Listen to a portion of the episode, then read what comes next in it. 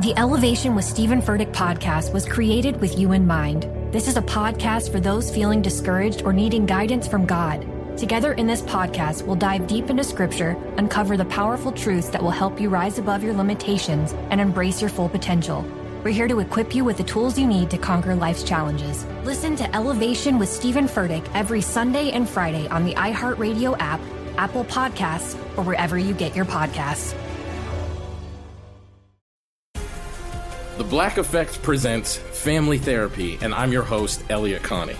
Jay is the woman in this dynamic who is currently co parenting two young boys with her former partner, David. David, he is a leader. He just don't want to leave me. But how do you lead a woman? How do you lead in a relationship? Like, what's the blueprint? David, you just asked the most important question. Listen to Family Therapy on the Black Effect Podcast Network, iHeartRadio app, Apple Podcasts, or wherever you get your podcasts. If you want to level up your marketing and business knowledge, look no further than the Marketing School podcast, hosted by Neil Patel and yours truly, Eric Siu. It is the number one marketing podcast on Apple and number 15 on business in the United States. Now, if you want to listen to interesting conversations with operators that have been there, done that, also with other interesting guests, then listen to Marketing School every weekday on the iHeartRadio app, Apple Podcasts, or wherever you get your podcasts.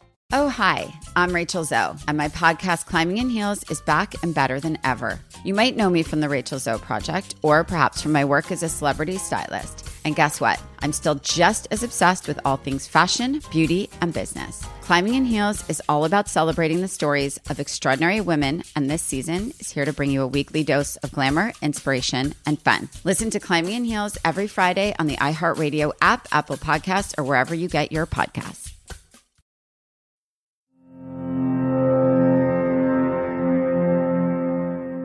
What's up with those illusions on the internet where you can hear the same sound one of two different ways, depending on the word that you're looking at? And why do electrical outlets sometimes look like a face to you? How can you have full rich visual experience with your eyes closed? And when you want to cross a street and you hit that crosswalk button, are some of those buttons fake and they don't actually do anything? And why are there some pictures that you can only see once you're told what you're looking at? And although brains are often celebrated for their parallel processing, what should they really be celebrated for?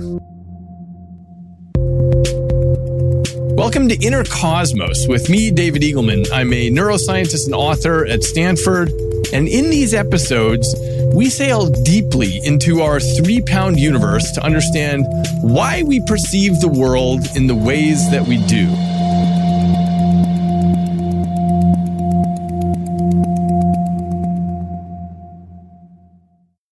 Today's episode is about expectations and what that has to do with perception.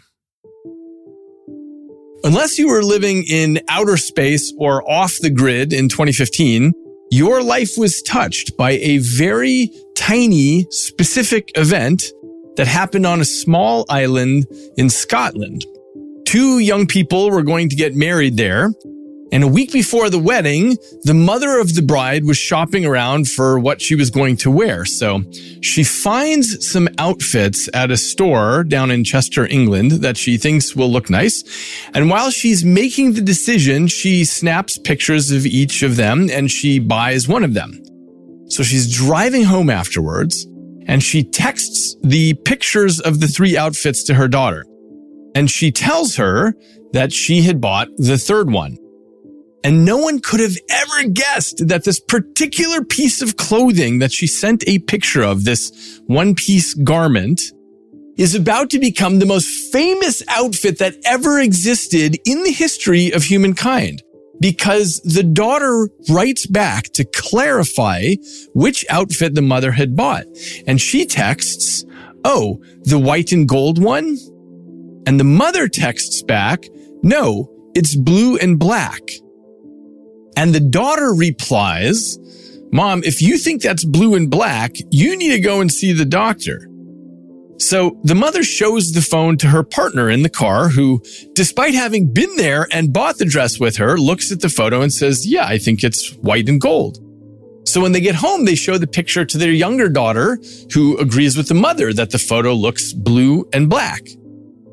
So given this funny disagreement, the bride to be posts the photo to her friends on Facebook to settle this.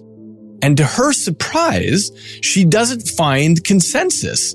Some think it's black and blue. Others think it's white and gold. And each person feels totally certain about what they see. So for about a week, this debate bubbles around in this small island community. The day of the wedding arrives and the mother wears the dress to the event. And the issue about the photo becomes such a point of discussion that the musicians in the band allegedly almost didn't make it onto the stage to play because they were wrapped up in the debate. So a few days after the wedding, one of the band members, who was a friend of the happy couple, she posts the photo to her blog on Tumblr. And by the end of the day, it gets 5,000 comments. And soon enough, the data scientists at Tumblr are examining this post because it's getting 14,000 views each second. That's close to a million views each minute. So a woman on the BuzzFeed social media team sets up a poll about the color for Tumblr users. And then she packs up and goes home on the subway. And by the time she gets off the subway, her phone is overwhelmed. And soon enough, the BuzzFeed page hits new records for how many unique visitors were on the page at the same time, hitting almost 700,000. The number of comments on the original post increases tenfold that night. By late that night, there are 5,000 tweets per minute using hashtag the dress. And by the middle of that night, it's grown to 11,000 tweets per minute. Within the week, more than 10 million tweets are talking about the dress. This was the dress that, as they say, broke the internet. Now, if you were, say, a space alien, you might look at all this human activity and think, wait, what? Why is the world stopping over a simple picture of a piece of clothing in the UK? Now, the answer, as you know, is that none of us humans would have found it interesting either, except that someone that you loved and trusted said, what do you mean you're seeing it that color? It's so clearly the other color. And you said, wait, what? Are you being serious? And they asked you the same. And then the awe sets in you both realize that you're looking at the same thing in the outside world and you're having different perceptions, a different experience on the inside. Now, no one was more excited about the dress than neuroscientists because for neuroscientists, this was a terrific demonstration of what we're going to talk about today. So to start things off, let's just point out how important these kinds of perceptual oddities are to neuroscience. I've spent a big chunk of my career studying illusions. I've published scientific papers about illusions in journals like Science and Nature. And some years ago, I wrote a review article in the journal Nature Reviews Neuroscience, and I titled it Visual Illusions and the Brain. And in that article, I laid out how powerful illusions are for figuring out what is under the hood. Sometimes I feel like illusions are interesting only to 10 year olds. And for most people, they become nothing but entertainment. But truthfully, illusions are microscopes for understanding what is happening in the brain. Because with them, we can reveal the systematic differences between what is actually out there in the world and what we believe is out there.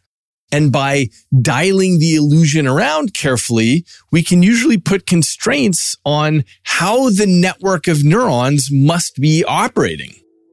Now, most illusions are the type in which we measure what's being presented in the outside world, like two lines of identical length, and you see it as two different lengths. And we say, aha, there's a systematic difference between what's on the page and what you perceive. Or maybe I show you two parallel lines against some background and you don't see them as parallel. Or you look at a totally static picture on a page and you swear that it's moving. But the dress was interesting because it wasn't that traditional kind of illusion. Instead, one person sees one thing and the person standing right next to them sees another. Now, what all illusions, including the dress, tell us right away is a foundational point that's not always intuitive, which is that we don't simply look at the world and passively receive what's out there. Instead, our brains actively construct our perception and different brains can do so differently. So now let's move deeper into this mystery by turning to a different illusion that took over the internet a few years later in May of 2018. Laurel. Laurel. Laurel. Now, this was an audio file that was originally recorded by a reader in 2007 for vocabulary.com. And some students apparently re-recorded that file while there was some background noise in a room. So a 15 year old freshman in Georgia named Katie was listening to that recording and she realized that she was hearing some funny ambiguity. And she posted this little audio clip on Instagram. And the next day, her friend posted it on Reddit. And then it got picked up on Twitter. And soon it went nuts. Why? Because just like the dress, people can have a different perception of the same item presented to their senses. About half the people hear the word Yanny and the other half hear the word laurel. Laurel. Laurel. Laurel. Laurel. Now, how can people hear different things? So hang tight. I'll tell you in a minute. But what I want to point out for now is that just like the dress, some people have one experience, some people have another, same sound recording, different experiences. Now, the Yanny Laurel clip made its rounds on the internet, but at about the exact same time in May of 2018, something even better surfaced on YouTube. A guy had posted a video where he was reviewing a children's toy from the Ben 10 franchise. And the toy lights up and says something. And here's what it sounds like. It says the word green needle. So listen carefully for green needle.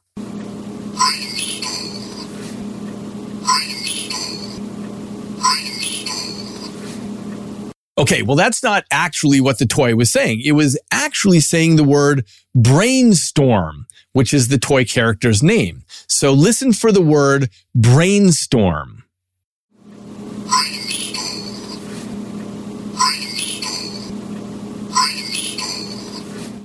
Now, I just played the exact same audio file in both cases, but depending on your expectation, what you were listening for, you'll hear different things. So I'm going to play this file again over and over for about 20 seconds. And I want you to think about brainstorm or think about green needle. Try to go back and forth about which one you're hearing. Switch your thinking from one to the other at any point.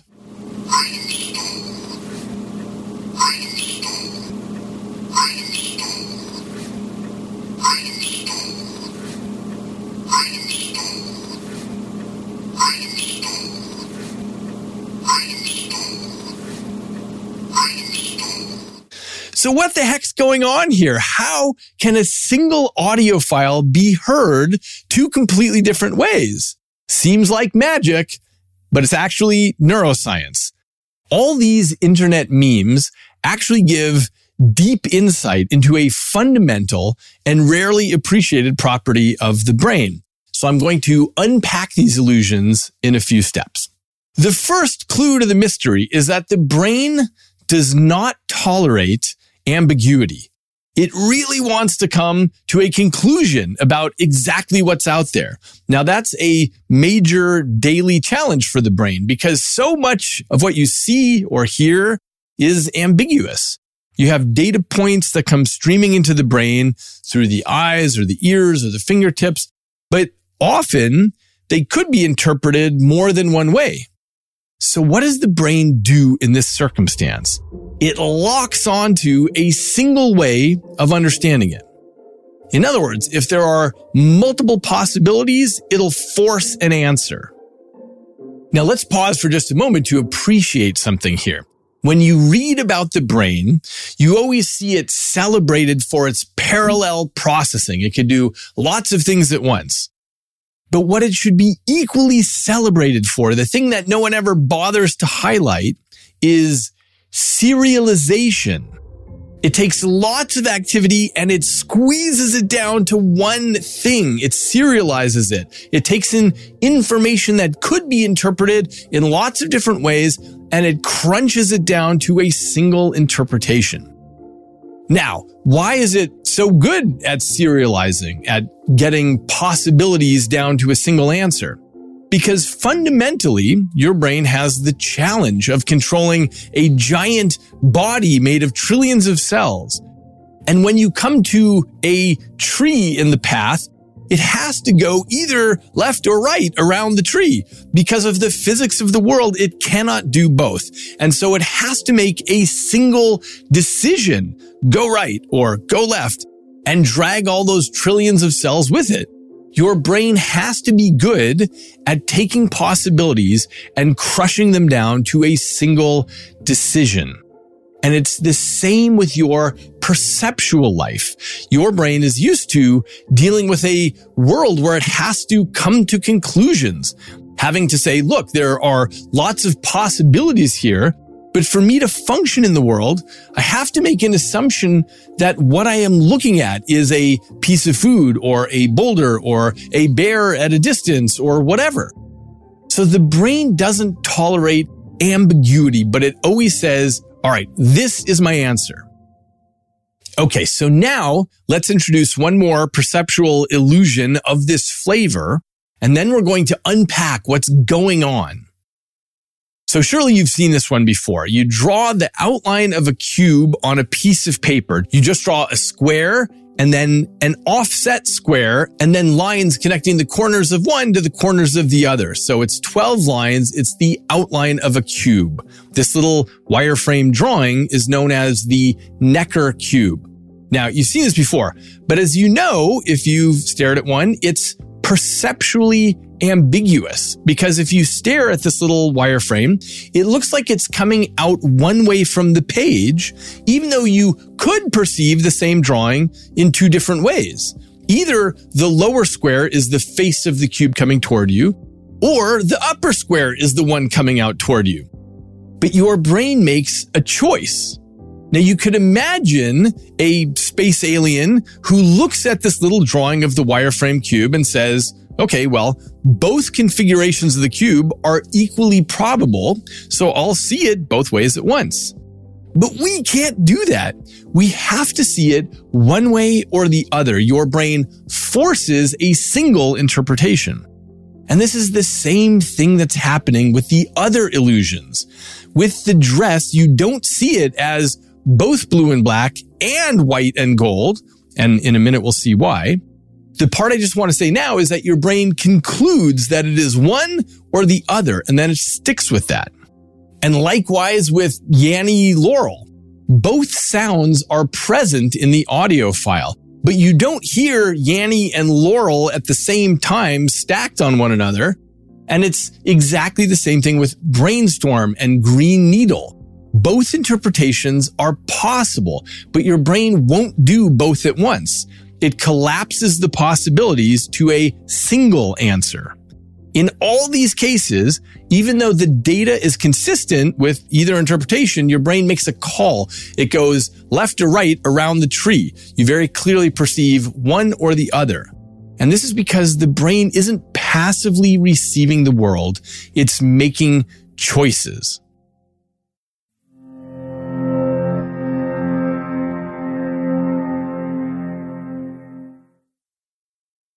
I'm preaching to somebody today who is waiting for God to give you your next step. And you don't know what it is yet. You need God to show you your next step.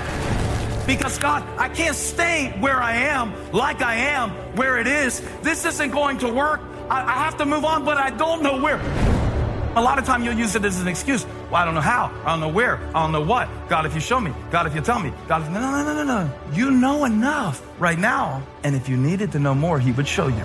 Hey, this is Stephen Furtick. I want to invite you to listen to my podcast, Elevation with Stephen Furtick. I am here to help you for the battles that you face in life, for the times when you feel discouraged, for the times that you need guidance from God. I want to give you the truth of what He says about you to help you rise to your full potential. Listen to Elevation with Stephen Furtick every Sunday and Friday on the iHeartRadio app, Apple Podcasts, or wherever you get your podcasts.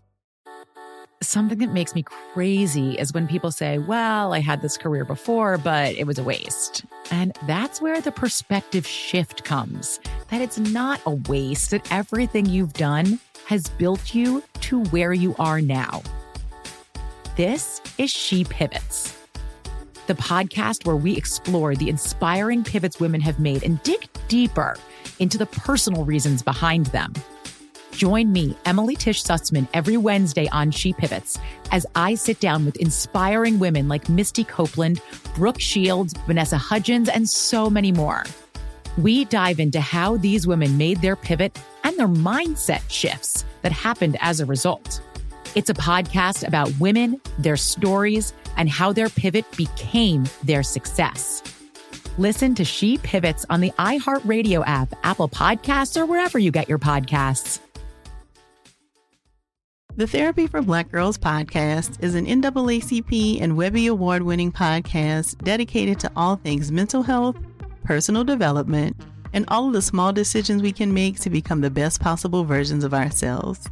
Here, we have the conversations that help Black women decipher how their past inform who they are today and use that information to decide who they want to be moving forward.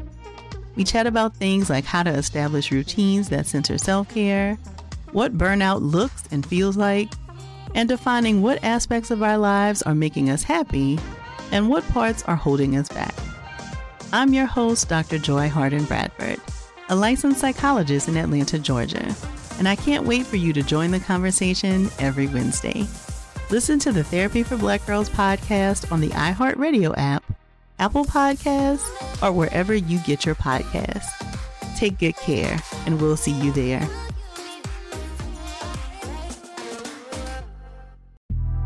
The Big Take from Bloomberg News brings you what's shaping the world's economies with the smartest and best informed business reporters around the world. Western nations like the US and Europe. Mexico will likely have its first female president. And then you have China. And help you understand what's happening, what it means, and why it matters. He'll get his yo yos to Europe in time. But the longer this drags on, the more worry he's getting. They knew that they needed to do this as fast as they possibly could to get a drug on the market as fast as they could. I'm David Gura. I'm Sarah Holder. I'm Saleha Mohsin. We cover the stories behind what's moving money and markets. Basically, everyone was expecting, if not a calamity, certainly a recession. But the problem is that that paperwork, as our reporting showed, is fake. As someone who's covering the market, I'm often very worried about an imminent collapse. So I'm thinking about it quite often. Listen to the big take on the iHeartRadio app, Apple Podcasts, or wherever you get your podcasts.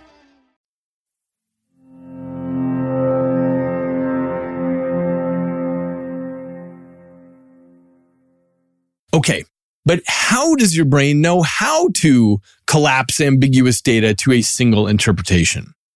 It does so by leveraging assumptions. So let's go a level deeper with the dress. Why does it happen that some people see it one way and some people the other? It happens because your brain sees a picture of a dress in the shop and it makes dozens of assumptions totally unconsciously. Now, what's amazing is that the assumptions aren't directly about the dress, but about things you didn't even know you were thinking about. What is the light source in the photograph? Is the dress mostly being lit by fluorescent lights or by sunlight? Is the dress facing a window or is the window behind it? What time of day is it? What season is it? Your brain is considering all of these questions and fundamentally, this all has to do with a computation that it does known as color constancy. Color constancy is this sophisticated ability of our visual systems to perceive the color of something as constant even when the light source, the illumination changes. So let's say I'm wearing a white t-shirt and we're standing outside talking in the sunlight. You will see my shirt as white.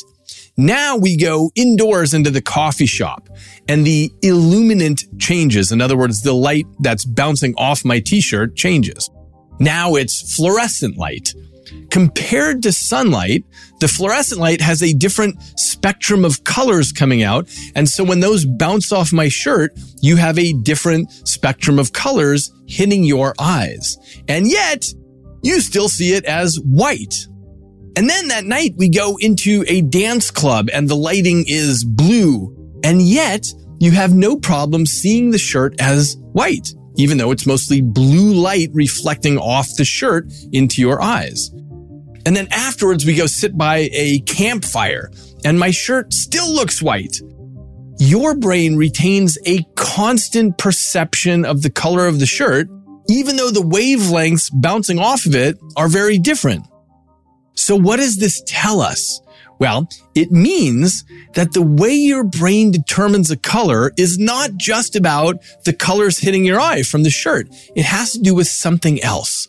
And that something else is everything else in the scene. So when you're looking at my shirt, your eyes are drinking in everything else. The background, the color of the skin on my arms, the color of the floors and walls, the colors of all the other jeans and shirts and signs in the whole scene. And it uses all of that to estimate the background illumination and then make the right computation about the color of the shirt. In the sunlight, in the coffee shop, at the dance club, at the campfire, it's doing all of these computations. And this is what allows it to subtract off the background lighting so that it can see what color things are most likely to actually be. That's the phenomenon of color constancy. The color of the shirt remains constant even under different illumination. And that's what allows us to see the colors of objects in the world consistently, whether we're looking under sunlight or moonlight or firelight or whatever. So the first lesson is you're not just seeing what's out there. Your brain is actively interpreting information and serving up a story to you. And I'll go into this more in a future episode, but this is why we can see strawberries as red, for example, when we change the background color, such that the actual light bouncing off the strawberries is gray light. Your brain can nonetheless say, okay, well, given that everything else in the scene is now greenish, I can subtract that off and know that I'm looking at something red. Now, in order to do all of this that I've been talking about, your brain has to make lots of assumptions about what the color should be. And different brains do it differently. With the dress, you see it as either white and gold or blue and black, depending on the assumptions your brain is making. When you glance at the photo on your phone, you have no idea that your brain is doing all those sophisticated computations under the hood to tell you what is the actual color of this garment given my assumptions about all the lighting details. The issue is that your brain grew up in a particular environment, maybe with a lot of snow or a lot of sunlight or fog. And your brain makes assumptions about the time of day and the season and the balance of artificial lighting to natural lighting to make sense of this little photo. What hues does the lighting contain? If your brain ignores a bit of the blue side, you'll see the dress as white and gold. If your brain pays less attention to the yellow side of the spectrum, you'll see it as blue and black you have no insight into the fact that your brain is making all these assumptions under the hood. Was the photo of the dress taken with the window facing it or behind it? Was it morning light or afternoon light? And is your experience of the world based on the fact that you are a morning lark or you are a night owl? One of my colleagues, Pascal Wallisch, showed that people who were early risers were more likely to think that the dress was lit by natural light. And so they saw it as white and gold. But night owls presumably had more assumptions about artificial lighting, and they were more likely to see the dress as blue and black. Your brain is determining the color of the dress by comparing it against the other objects in the background of the photo and making its best guess at all these parameters. So your brain relies on the answers to questions that you didn't even think it was asking. And the idea of imposing assumptions, this is the same with Yanny and Laurel in the auditory domain or with Green Needle and Brainstorm. Your brain is imposing an interpretation. But what's interesting in this case is that the assumption can be changed more easily, typically by just staring at the word visually, because your brain is trying to disambiguate what it's hearing. And suddenly it has lots of help from the visual system because it sees a word. So the frequencies of both words, Yanny and Laurel or Green Needle Brainstorm, they're contained in the audio file. So just depending on how you listen for it, you can hear one or the other. So the brain constantly nails down its world by making assumptions. And we see this with everything. And even though these internet memes get all of our attention, the fact is that our brains have to make assumptions all the time. And this is because most of the inputs from the world are quite noisy. For example, you can still understand me even if my speech is choppy. Or if I'm speaking and there's lots of background noise, like at a restaurant. What's actually hitting your ears in these scenarios is a very messy signal, but the brain imposes an interpretation about what must have been said. And that's what you perceive, what you believe you heard. A lot of your cell phone conversations are super noisy, but you typically don't realize it because you keep making your reasonable interpretations. Now, this is true of most of what is hitting your eyes and ears. You don't catch a fraction of the data, but your brain fills in the details to put together a story. And this, by the way, is what's at the heart of a lot of art and graphic design. You just see a few curves and you interpret it as a face or a series of segmented lines and you interpret that as a body. We are always operating off thin data, but that doesn't stop us from coming to clear conclusions.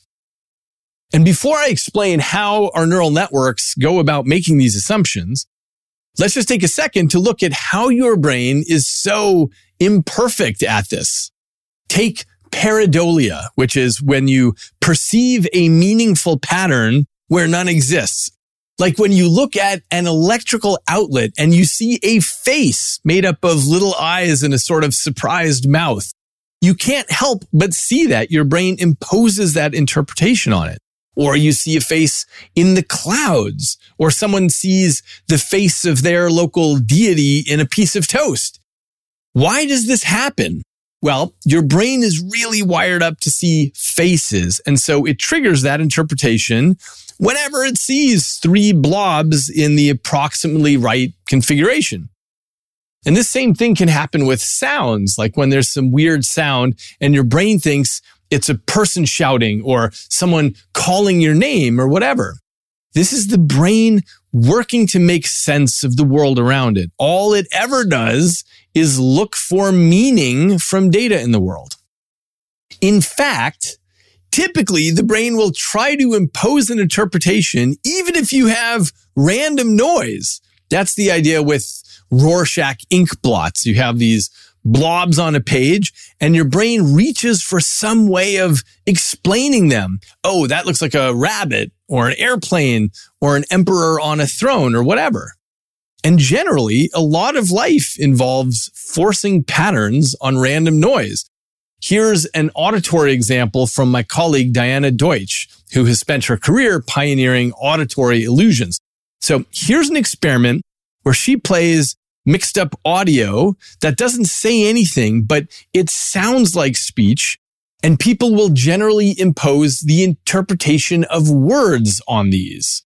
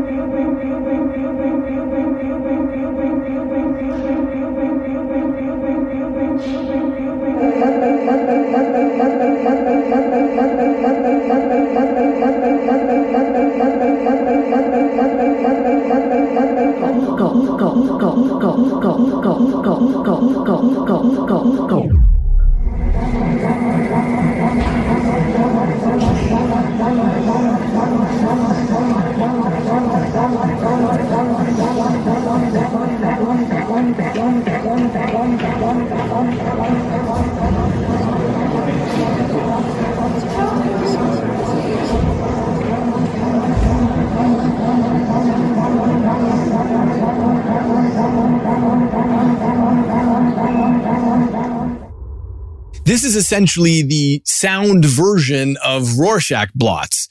Different people will generally hear different things, and it seems to be related to what they are thinking about or what's on their mind. So this all reminds us of the power of the brain to impose meaning. Just think about the situation when you're expecting a friend and you're looking around for him at a crowded mall.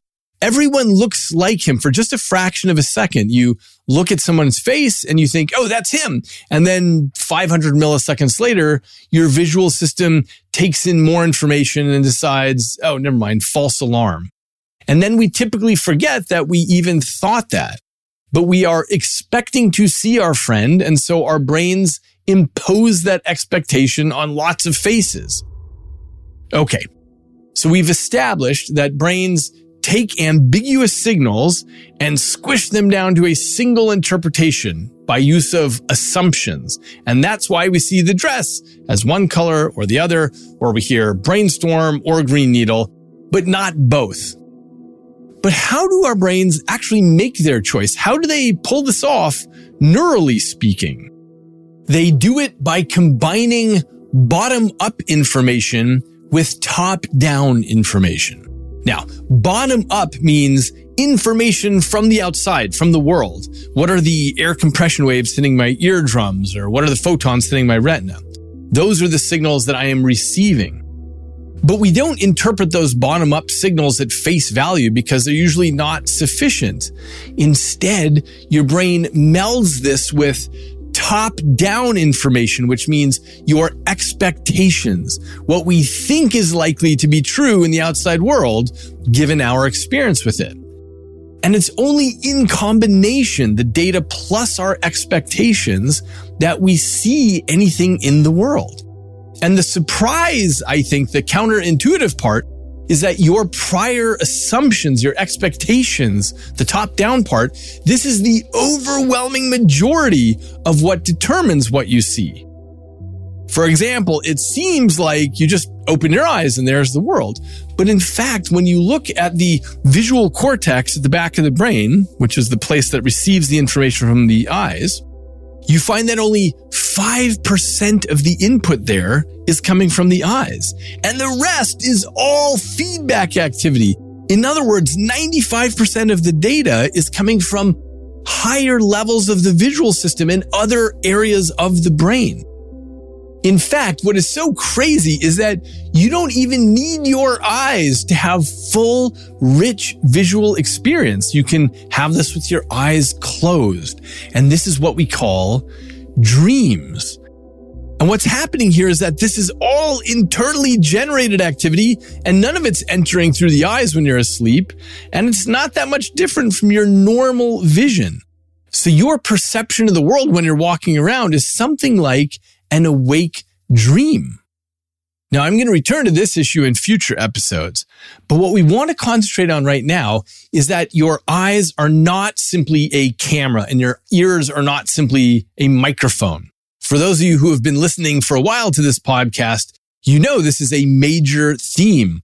Your brain is locked in silence and darkness and needs to make assumptions based on very thin data. So when I ask you to think about the words green needle, that is top down information that shapes how you interpret the bottom up data.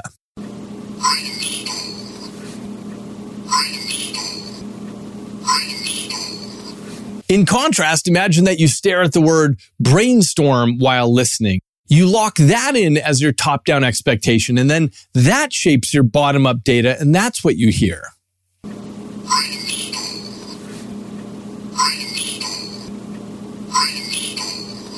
Even though both interpretations are available, your brain surfaces those features out of the landscape of data that match what you're looking for.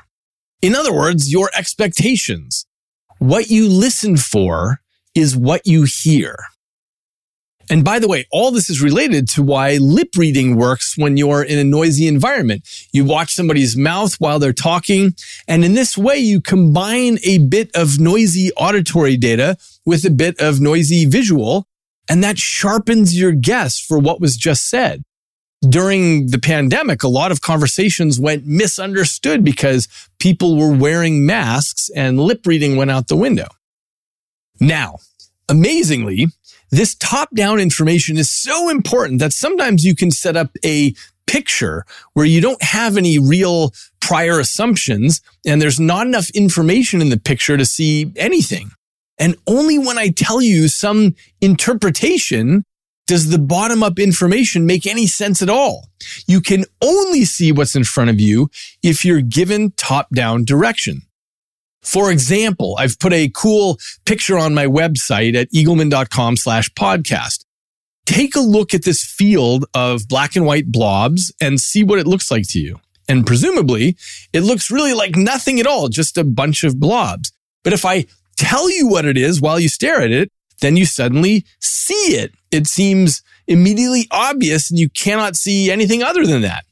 And the only thing that's changed is that you now have a top down expectation about what you're seeing. And suddenly all these blobs make clear sense. I'm not going to tell you what the blobs are here, but if you go to the website and scroll all the way to the bottom of the page, I'll give you a hint there so you can enjoy the experience of not knowing and then knowing.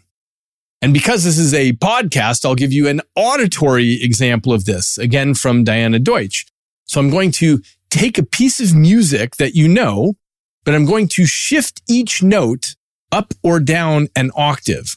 So one note might be played an octave higher and the next note might be played an octave lower. And I want you to identify the piece of music. It's definitely one that you know.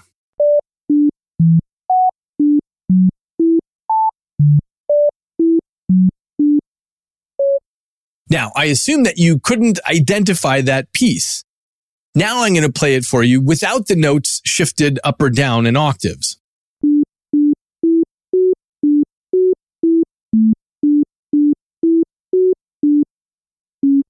Now that you know the tune, I'm just going to play that first one again, and you should have little or no trouble hearing the correct melody.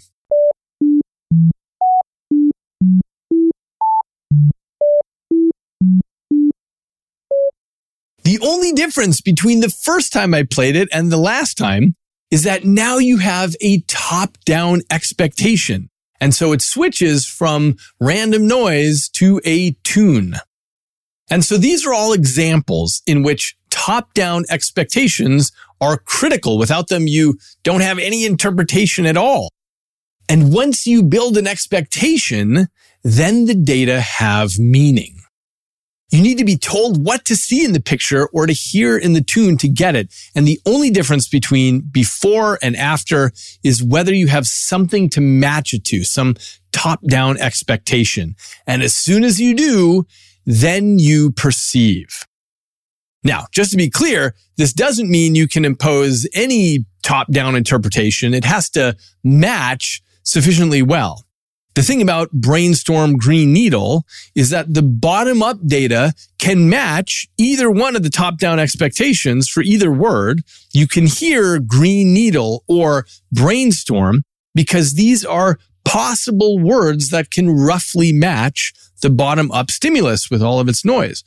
But you can't hear something totally different like Blue Reader or My Penguin because you can't make a good enough match between data and expectation. So there has to be a sufficient match between the top down and the bottom up for perception to happen. Okay, so let's come back to this issue about the assumptions that we make. How do we know what to assume about the world? Well, this relies almost entirely on our prior experience. For example, when you're judging depth, like how far different things are from you, which is again a totally unconscious process, You can do this by comparing the images from your two eyes, but this is only useful out to about 30 meters. So it turns out the brain has other ways to determine depth. And one of the main ones simply pivots on its experience with the world. The visual system builds up prior expectations about the relative sizes of objects. So if you're standing outside and you see a dog in the distance, then it takes up about as much space on your retina as the truck over there. You can assume that the dog is closer and the truck is farther away. Why? Because a close dog will look a certain size and a faraway truck will end up looking about that same size. And so your brain is able to instantly make the proper assumption about how far away things are. And you might be wrong, by the way. Maybe it's a miniature model of a truck that's really close and a monstrously huge dog that's really far away. But most of the time, your assumptions are fine. So, data doesn't just come in from the world and get seen. Instead, your visual system capitalizes on prior expectations. And although this idea isn't always intuitive, it's not a new idea. In the 19th century, the German physician and physicist Hermann von Helmholtz was one of the first people to entertain this model of perception. He suspected that the small amounts of information dribbling in through the eyes were just too slight to account for the rich experience of vision. So he deduced that the brain makes assumptions about the incoming data based on previous experiences. And he correctly surmised that this is how the brain can use its best guesses to rapidly turn a little trickle of information into a full picture. By the way, if you want to look this up in more depth, look up Helmholtz's notion of unconscious inference. We infer what's out there and it all happens unconsciously. And you can also look up Bayes' theorem as a way of approaching this mathematically. One way to think about this is that our judgments often rely not only on what's in front of us, but also on all of our prior experiences.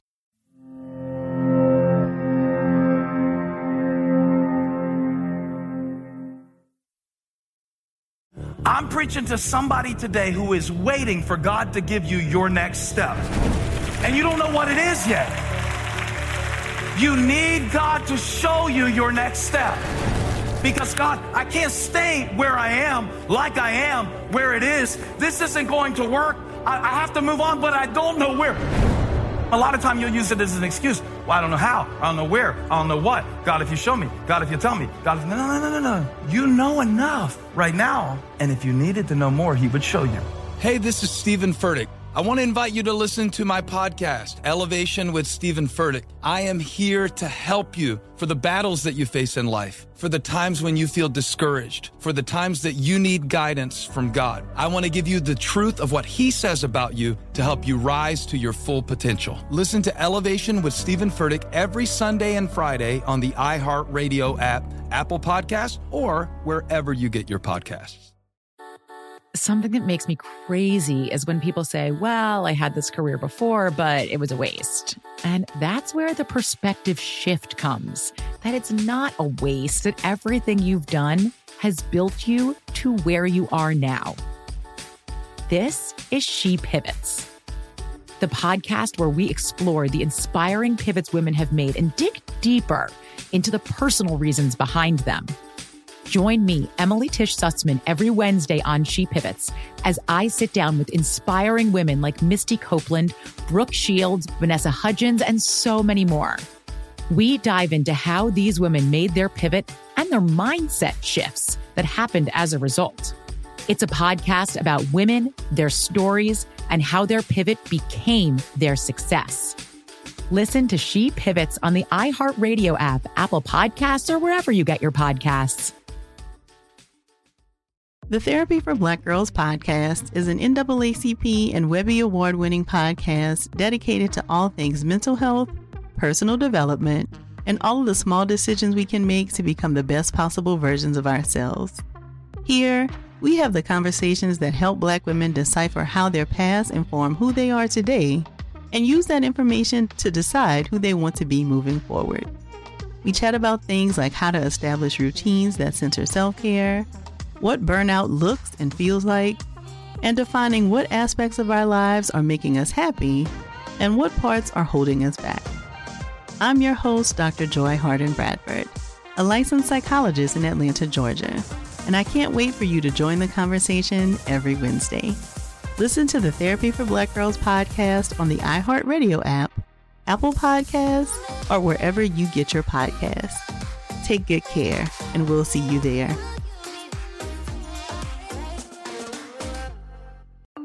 I'm Saleha Mohsin, and I've covered economic policy for years and reported on how it impacts people across the United States. In 2016, I saw how voters were leaning towards Trump and how so many Americans felt misunderstood by Washington.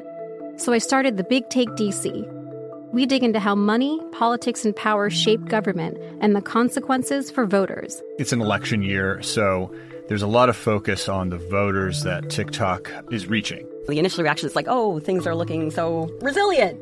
I don't want to be too pessimistic, but I just don't see the political will down in Washington right now to, to change their tune. I think the American electorate has been signaling that it expects a rematch of the 2020 election. These are unprecedented times. With new episodes every Thursday, you can listen to the Big Take DC on the iHeartRadio app, Apple Podcasts, or wherever you get your podcasts.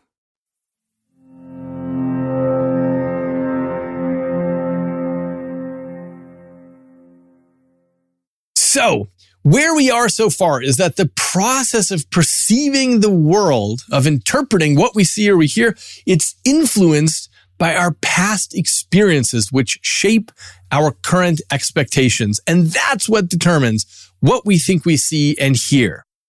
Now, it's sometimes the case that your brain has more than one prior expectation. It could be this or it could be that. And in this case, it's easier to witness something very interesting, which I want to tell you about now.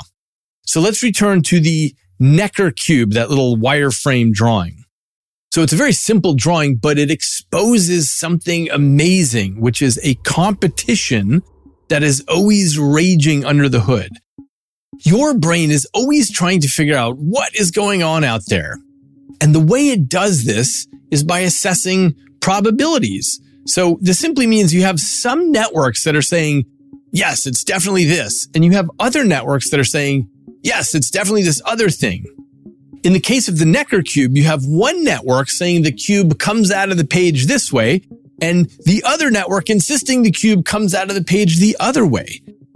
And in other illusions, you sometimes have even more networks each voting for their thing. But the key to understand is that it's a competition.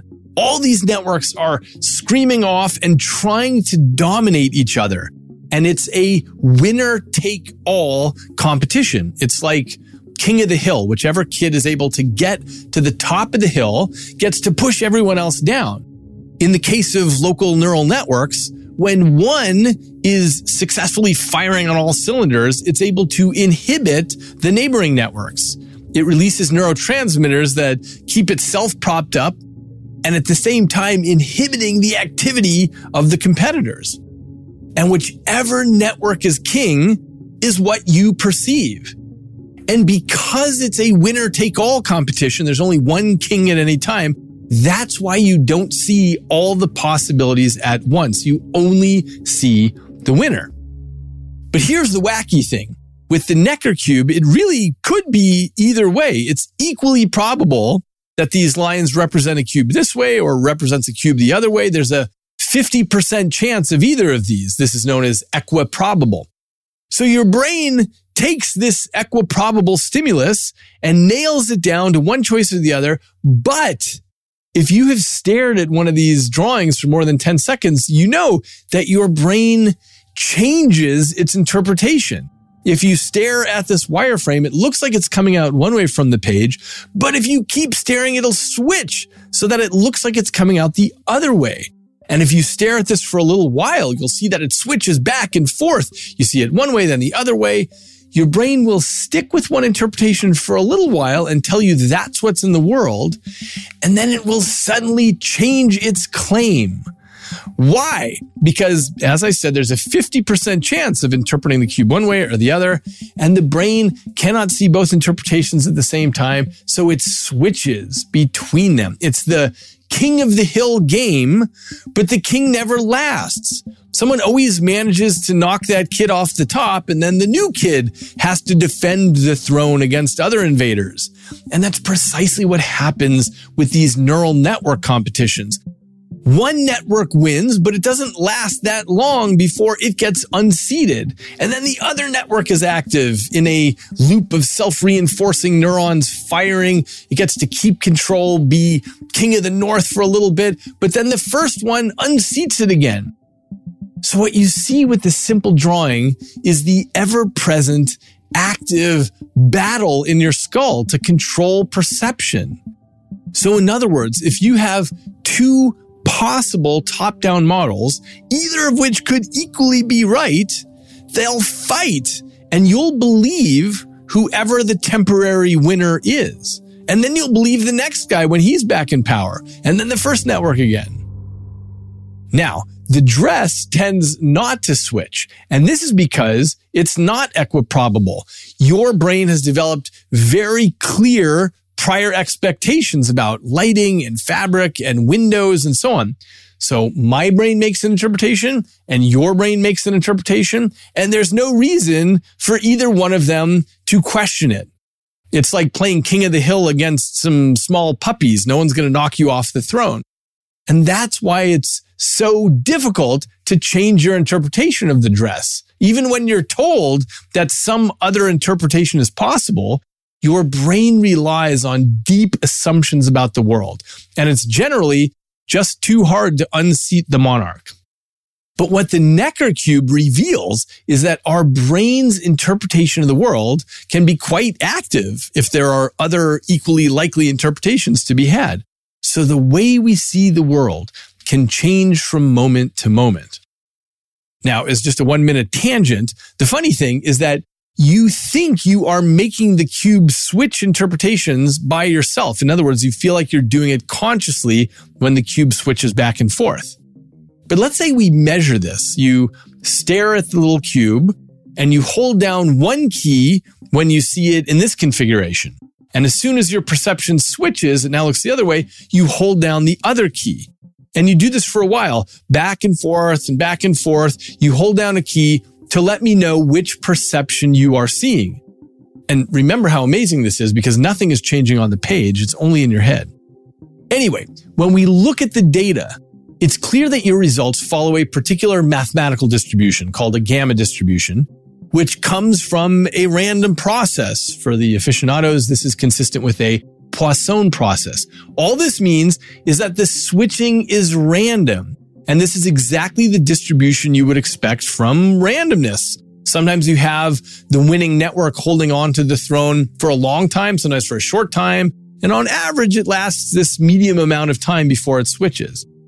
The point is, you think you're switching consciously, but it's just random. The reason you take credit is because you think, okay, I'm seeing it this way and I really want to make it switch the other way.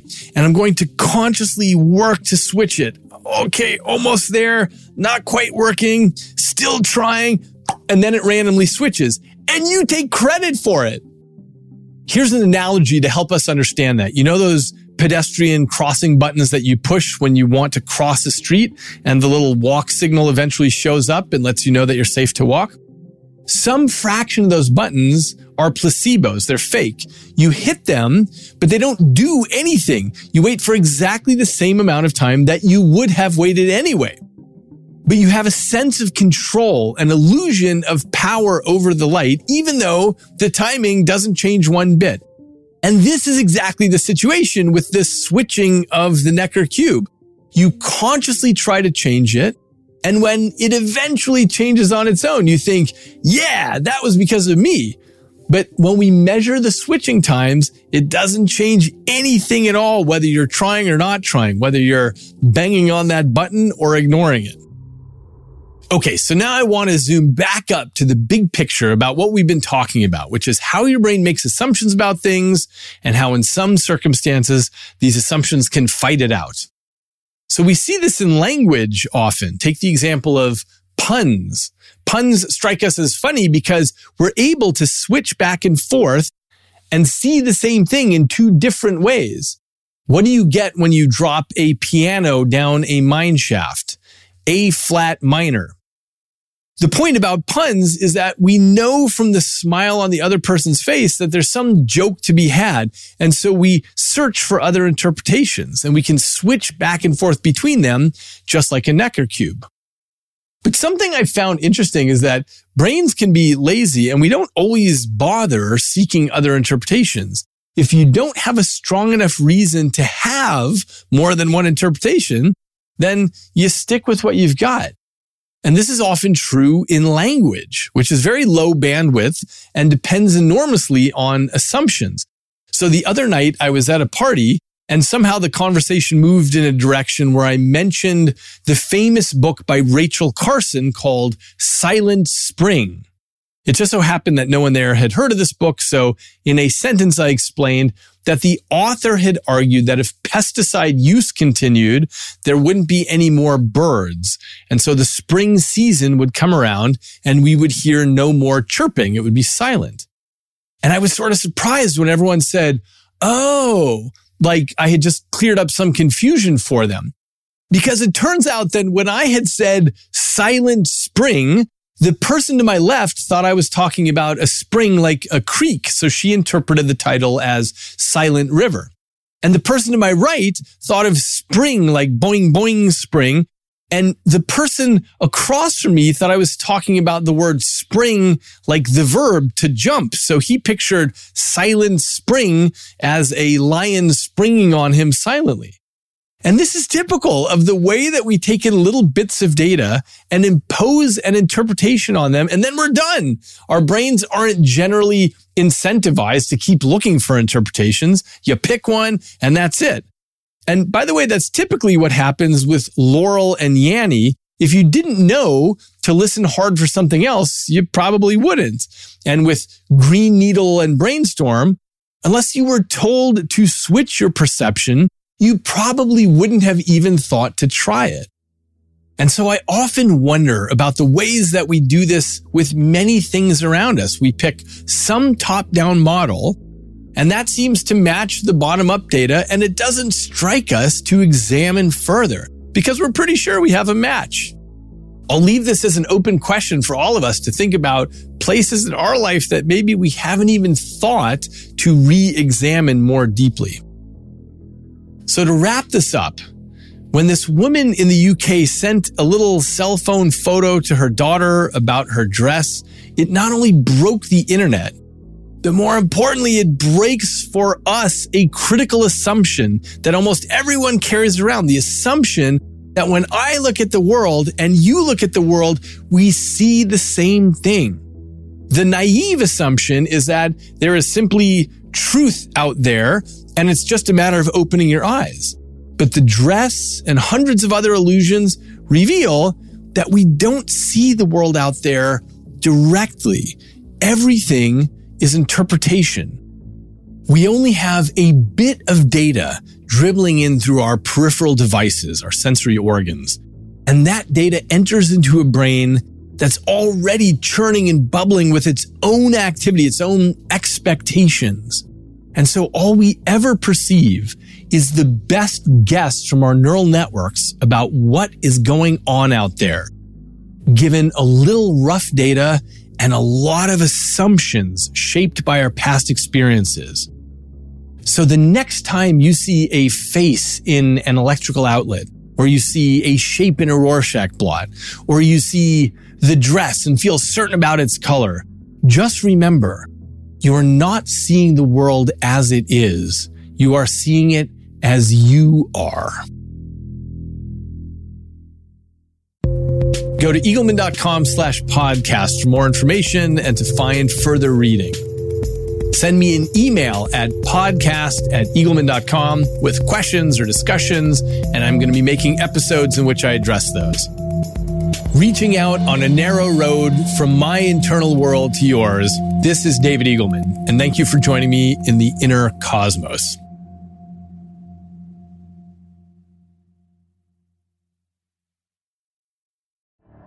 The Elevation with Stephen Furtick podcast was created with you in mind. This is a podcast for those feeling discouraged or needing guidance from God. Together in this podcast, we'll dive deep into scripture, uncover the powerful truths that will help you rise above your limitations and embrace your full potential.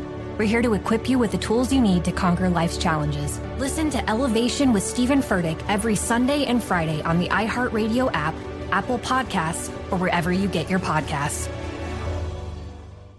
Oh, hi, I'm Rachel Zoe, and my podcast, Climbing in Heels, is back and better than ever. You might know me from the Rachel Zoe Project, or perhaps from my work as a celebrity stylist. And guess what? I'm still just as obsessed with all things fashion, beauty, and business. Climbing in Heels is all about celebrating the stories of extraordinary women, and this season is here to bring you a weekly dose of glamour, inspiration, and fun. Listen to Climbing in Heels every Friday on the iHeartRadio app, Apple Podcasts, or wherever you get your podcasts. The Black Effect presents Family Therapy, and I'm your host, Elliot Connie. Jay is the woman in this dynamic who is currently co parenting two young boys with her former partner, David. David, he is a leader. He just don't want to leave me. But how do you lead a woman? How do you lead in a relationship? Like, what's the blueprint? David, you just asked the most important question.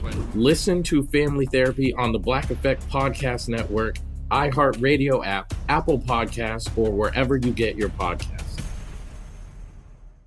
If you want to level up your marketing and business knowledge, look no further than the Marketing School podcast, hosted by Neil Patel and yours truly, Eric Siu. It is the number one marketing podcast on Apple and number 15 on business in the United States.